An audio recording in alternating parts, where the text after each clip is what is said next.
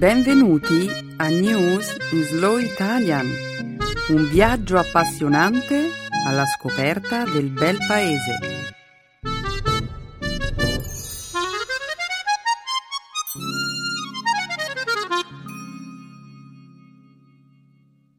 Oggi è giovedì 30 gennaio 2014.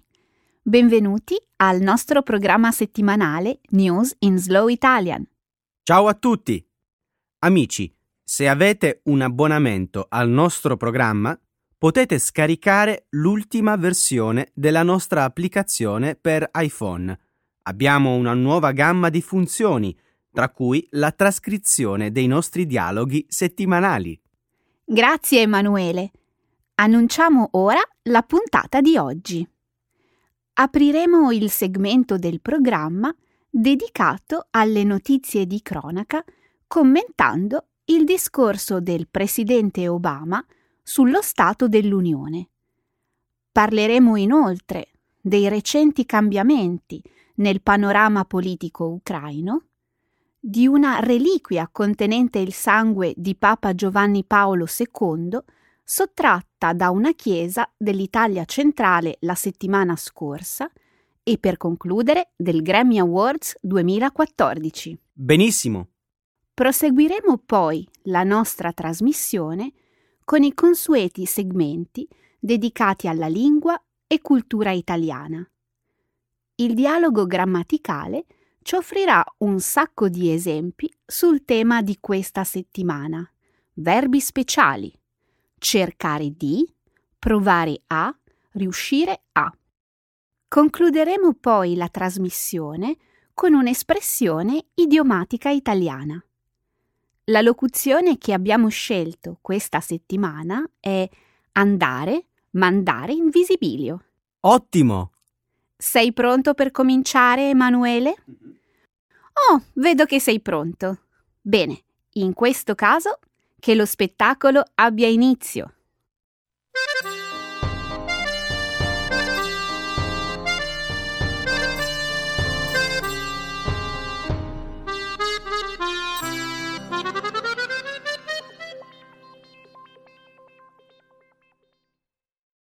Obama pronuncia l'annuale discorso sullo Stato dell'Unione.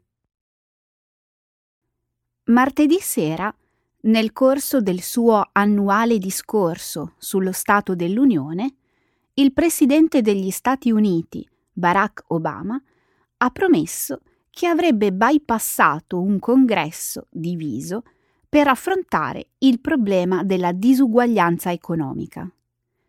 Obama si è impegnato a prendere provvedimenti senza passare per l'Assemblea legislativa, ogni qualvolta sia possibile, e ha annunciato un aumento del salario minimo per i nuovi dipendenti del governo federale.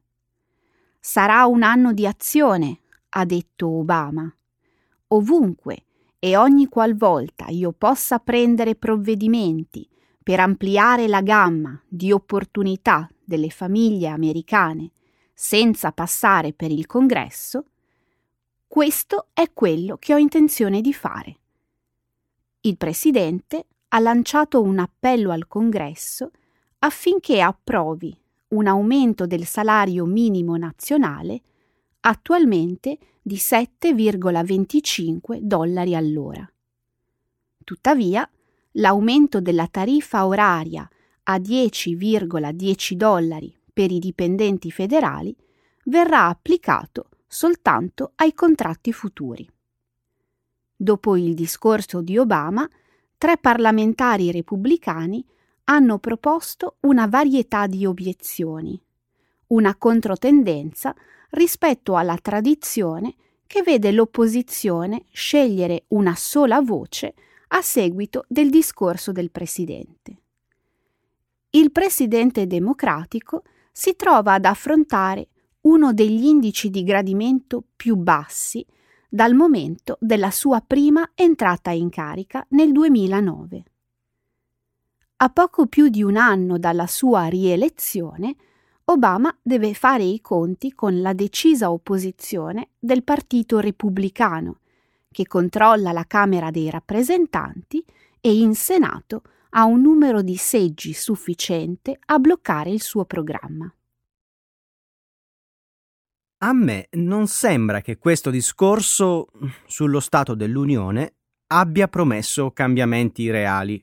Il discorso, comunque, ha toccato temi che interessano da vicino milioni di americani. I piani di risparmio per i lavoratori, la riforma sanitaria, la formazione e l'aumento del salario minimo di cui tutti parlano. Oh sì, il salario minimo. 10 dollari. A quanti euro corrisponde? A circa 7,40, giusto? Qualcosa del genere. Vuoi confrontare i salari minimi statunitensi ed europei? Nel Regno Unito il salario minimo è di circa 7,75 e un sacco di altri paesi dell'Unione Europea presentano livelli simili. Ma allo stesso tempo in altri paesi, come ad esempio la Romania, gli stipendi sono pari a meno della metà del salario minimo dell'Unione Europea. Emanuele, per ottenere un parallelo più attendibile tra salari minimi, devi utilizzare alcuni indicatori come la parità di potere d'acquisto, che tengono conto delle variazioni nazionali del costo della vita. Lo so, lo so, ma quello che sto cercando di dire è che i paesi europei, per tradizione, tutelano i salari più bassi sul mercato del lavoro. Anche gli Stati Uniti lo fanno. Il salario minimo obbligatorio è in vigore dal 1912. Ma il salario minimo nazionale è rimasto immobile dal luglio 2009. Beh, non è una cosa facile. L'aumento del salario minimo federale gioverà ad alcune persone, ma inciderà sul prezzo dei contratti federali e in una certa misura aumenterà la spesa federale.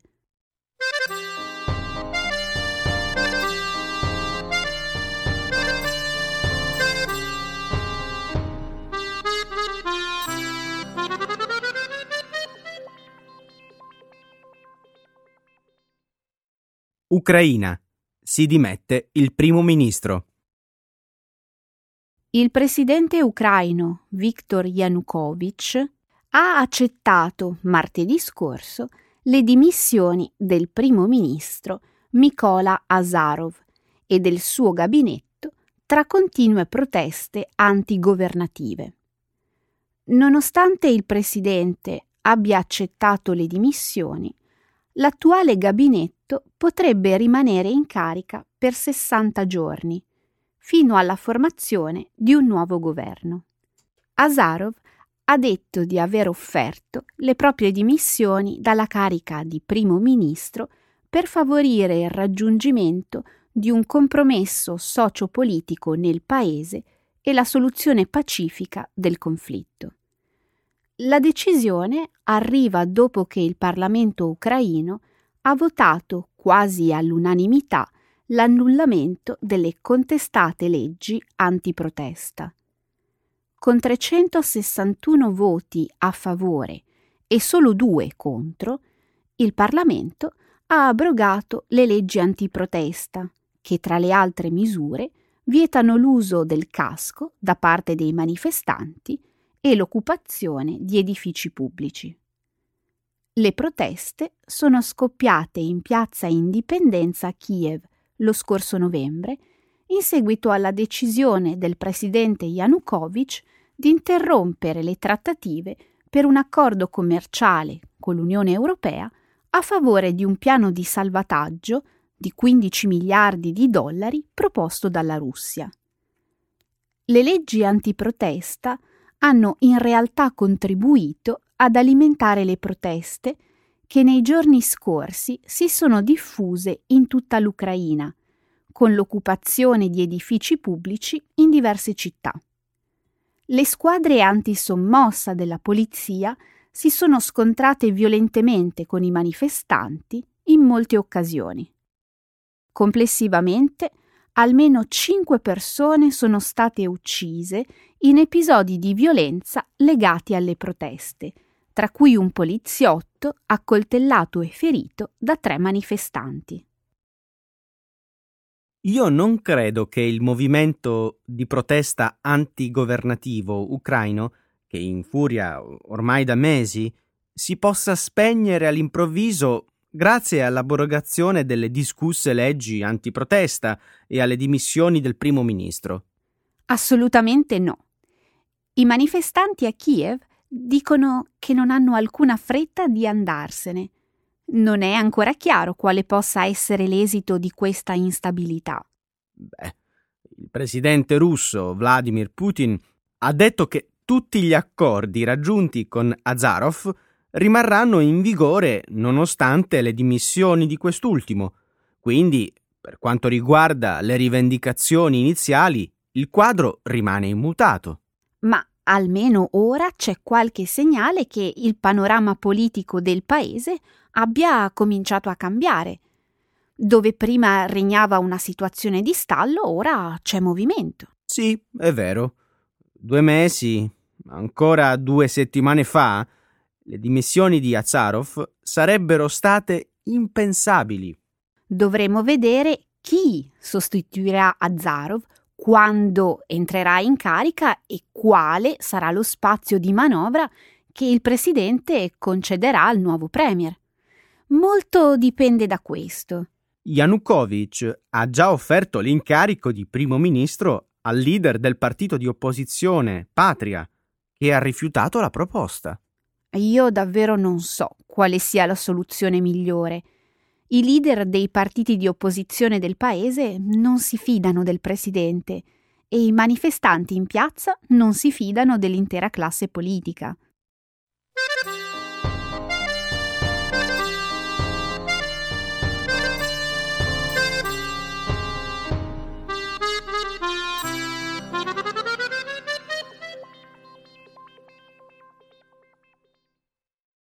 Rubata da una chiesa in Italia Reliquia di Papa Giovanni Paolo II. Una reliquia sacra contenente il sangue di Papa Giovanni Paolo II è stata trafugata da una piccola cappella di montagna a est di Roma. La chiesa era un luogo molto caro al defunto Papa. Durante il fine settimana alcuni ladri sono entrati nella piccola chiesa dopo aver segato le sbarre di ferro protettive di una finestra. Hanno lasciato al suo posto la cassetta delle elemosine, ma hanno preso un crocifisso e l'inestimabile reliquia, nella quale è conservato un frammento di garza intrisa del sangue del defunto Papa. La reliquia, che venne donata alla Chiesa nel 2011, è una delle sole tre esistenti al mondo. Decine di agenti di polizia hanno setacciato la zona con l'aiuto di cani addestrati. La chiesa di San Pietro della Ienca si trova in un luogo isolato nelle montagne della regione centrale dell'Abruzzo. Il Papa era solito cercare sollievo dalle pressioni della vita nel Vaticano visitando la chiesetta con il suo segretario e poche guardie del corpo. Dopo la sua morte, nel 2005, la chiesetta divenne un santuario. Io penso che questo sia stato un furto su commissione. Una teoria interessante. I ladri hanno preso di mira la reliquia e null'altro. Hanno avuto tutto il tempo per prendere anche altri oggetti, ma non l'hanno fatto. Quindi quale sarebbe il movente? Giovanni Paolo II sarà canonizzato dalla Chiesa Cattolica Romana il prossimo maggio. Ciò significa che la reliquia acquisterà prestigio e valore. Mi sembra un ragionamento sensato. Quindi credi che i ladri potrebbero cercare di ottenere un riscatto per il sangue? Potrebbe essere. È buffo, hai usato le stesse parole di Franca Corrieri, la custode che ha scoperto la finestra rotta. La donna ha detto che l'incidente assomiglia più a un rapimento che a un furto. Beh, in un certo senso è stata rubata una persona. Suppongo che si possa metterla in questo modo. So che la garza con il sangue era stata donata dall'ex segretario particolare di Giovanni Paolo II, ma da dove veniva il sangue? Questa è una domanda molto interessante. Ricordi l'attentato che per poco non uccise Giovanni Paolo in piazza San Pietro il 13 maggio 1981? 1981. Mm, vagamente. Il Papa venne colpito all'addome e perse quasi tre quarti del suo sangue. Parte del sangue di Giovanni Paolo II fu conservato ed è proprio questo il liquido di cui è intrisa la reliquia.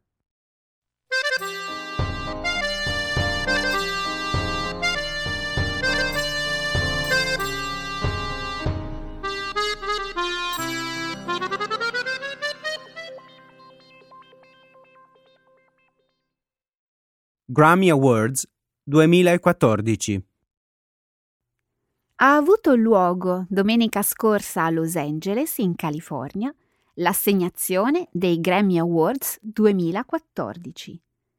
Le più grandi star della musica si sono date appuntamento allo Staples Center per rendere omaggio al meglio della musica mondiale in questa 56esima edizione della cerimonia. Il duo francese Daft Punk ha ottenuto il massimo dei voti, vincendo ben cinque premi, tra cui miglior album e miglior brano dell'anno. Questi pionieri della musica elettronica non appaiono mai in pubblico senza indossare gli ormai leggendari caschi da robot per cui hanno delegato il discorso di accettazione ai loro collaboratori. Tra gli altri vincitori, il duo hip hop Macklemore e Ryan Lewis, che hanno conquistato quattro riconoscimenti: miglior nuovo artista, miglior album rap, miglior brano e miglior performance.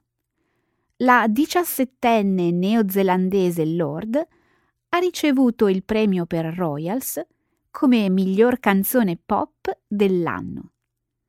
Lo spettacolo è stato aperto da Jay-Z e sua moglie Beyoncé, mentre Madonna si è poi unita a Macklemore e Lewis, che hanno cantato il loro inno anti-omofobia Same Love. Durante l'esecuzione del brano, 33 coppie omosessuali ed eterosessuali sono state unite in matrimonio sul palco. Sir Paul McCartney, che ha ricevuto due premi, si è riunito con il suo compagno di band Ringo Starr per eseguire la canzone di Sir Paul, Queenie Eye. Tra le altre collaborazioni da ricordare, quella dei Metallica, che si sono esibiti con il pianista Lang Lang, mentre Daft Punk, Nile Rodgers e Pharrell Williams sono stati affiancati sul palco da Stevie Wonder per interpretare Get Lucky, uno dei più grandi successi del 2013. Oh mio Dio, Benedetta, hai visto lo spettacolo? Era ridicolo. Ridicolmente buono o cattivo? Semplicemente ridicolo, assurdo. Io ho visto solo una parte della cerimonia che cos'è che ti ha colpito così tanto? Oh, non so nemmeno da dove cominciare. Che dire del cappello di Pharrell Williams? Che aveva di male il suo cappello?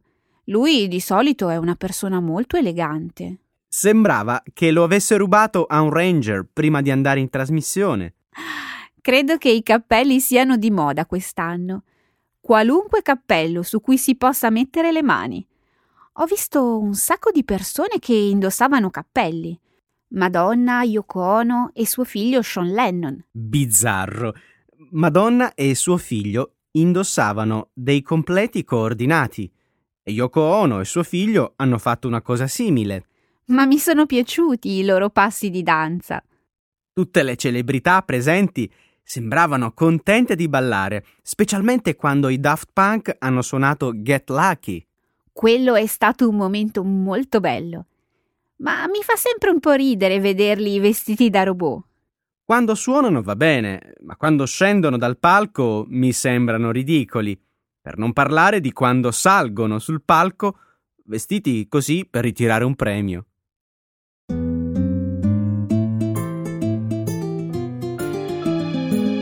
Adesso la grammatica. Per capire le regole di una lingua poetica.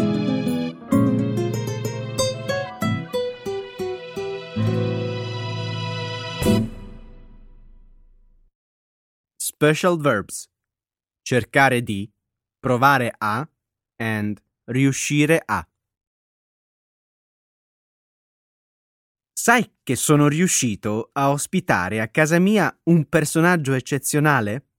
Si tratta eh, di un mio vecchio amico d'infanzia che considero come un fratello. Che bello! Immagino che tu sia stato felice di rivederlo, soprattutto se è passato molto tempo dall'ultima volta che vi siete visti. E come mai questa visita? È venuto in città principalmente per lavoro. Doveva restare soltanto un giorno, ma ho cercato di convincerlo a rimanere a casa mia un po' più a lungo. Bene, a quanto pare hai avuto successo. Hai fatto bene a insistere. Al posto tuo io avrei fatto la stessa cosa. Non vorrei essere invadente, ma che lavoro fa il tuo amico? È un geologo specializzato nello studio dei terremoti. Ormai è uno scienziato di successo. Sono davvero contento per lui, se lo merita. È bello rallegrarsi per i traguardi altrui, soprattutto quando sono raggiunti dagli amici più cari. Sai cosa diceva mio padre? Il successo non arriva mai per caso. È vero, lui è riuscito a realizzare il suo più grande sogno, studiare i fenomeni sismici. Sai che da piccolo ha vissuto un terremoto in prima persona? Hai mai sentito parlare dell'Irpinia? Davvero? Stai parlando del devastante terremoto che colpì la Campania e la Basilicata nel 1980? Incredibile. Sì, ricordo che fu terribile e che le vittime furono tantissime. Circa 300.000 persone rimasero senza tetto. Tra queste c'era anche la famiglia del mio amico. Fu in quell'occasione che lo conobbi. Dici davvero? E come? Stai cercando di dirmi che in quegli anni vivevi nel sud e che anche tu, come lui, sei sopravvissuto al terremoto? È così? No, per fortuna no. In quel periodo io vivevo al nord. Ma la mia famiglia fu talmente commossa da quegli avvenimenti che decise di dare ospitalità agli sfollati.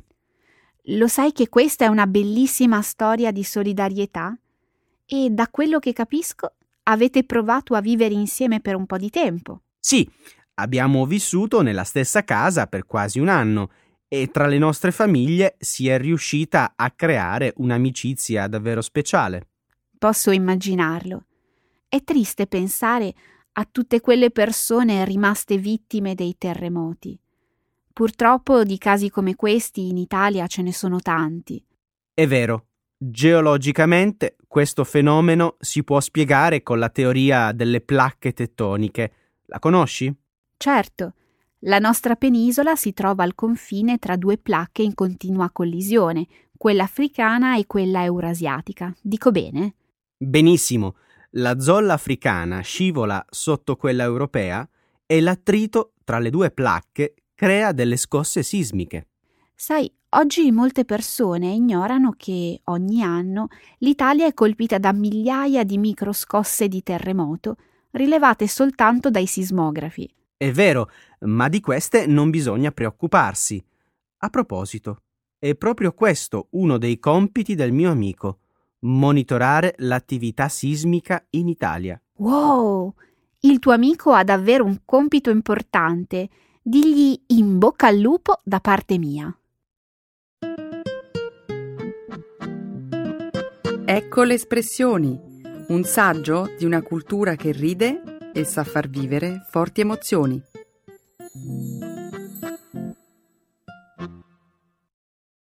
Andare, mandare in visibilio. To go into raptures over something. Oggi voglio darti una notizia che ti farà morire di invidia. Soltanto a pensarci mi fa andare in visibilio. Vado a Milano e indovina perché? Ma davvero mi farebbe provare tanta invidia? Allora, sentiamo un po' questa notizia capace di mandarmi in visibilio. Perché vai a Milano? Ci vado per assistere a un avvenimento di fama internazionale, all'evento più mondano di Milano. Hai capito di cosa parlo? Si svolge tutti gli anni nel mese di settembre. No! Vai a Milano per la settimana della moda? Ci credo che vai in visibilio. Hai ragione, l'invidia mi sta facendo diventare rossa come un peperone. Sai come ho avuto i biglietti? La mia ragazza li ha vinti partecipando a un quiz di moda organizzato da un programma radiofonico. Ci credi? No, non è possibile. Questa notizia avrà mandato anche lei in visibilio. Avete avuto tantissima fortuna. Certo, pensa, i migliori stilisti italiani presenteranno le nuove collezioni.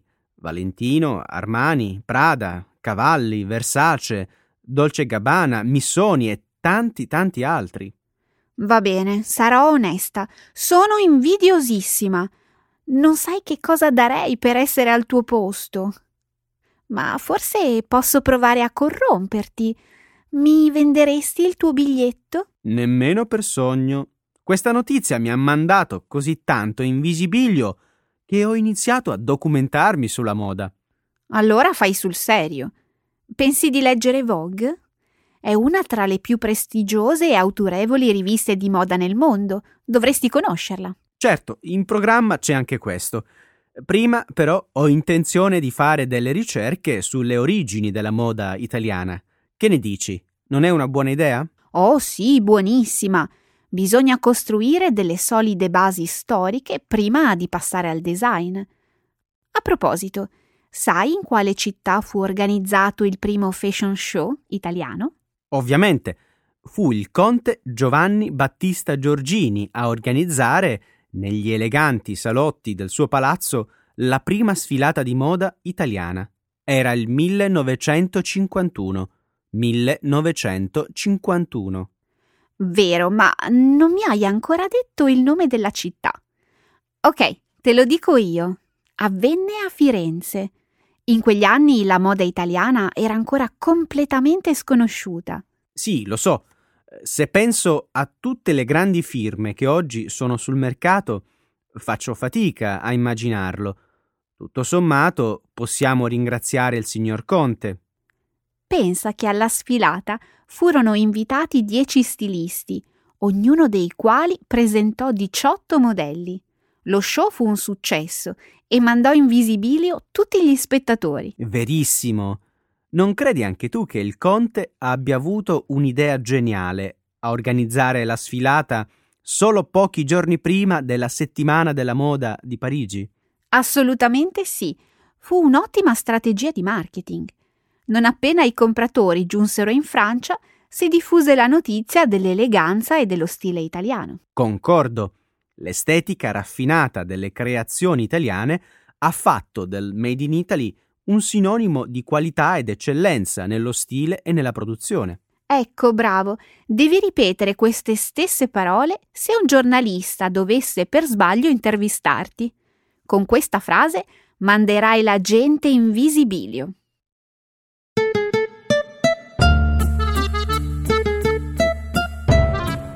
E anche questa puntata siamo riusciti, spero, a mandare la gente in visibilio col nostro podcast News in Slow Italian.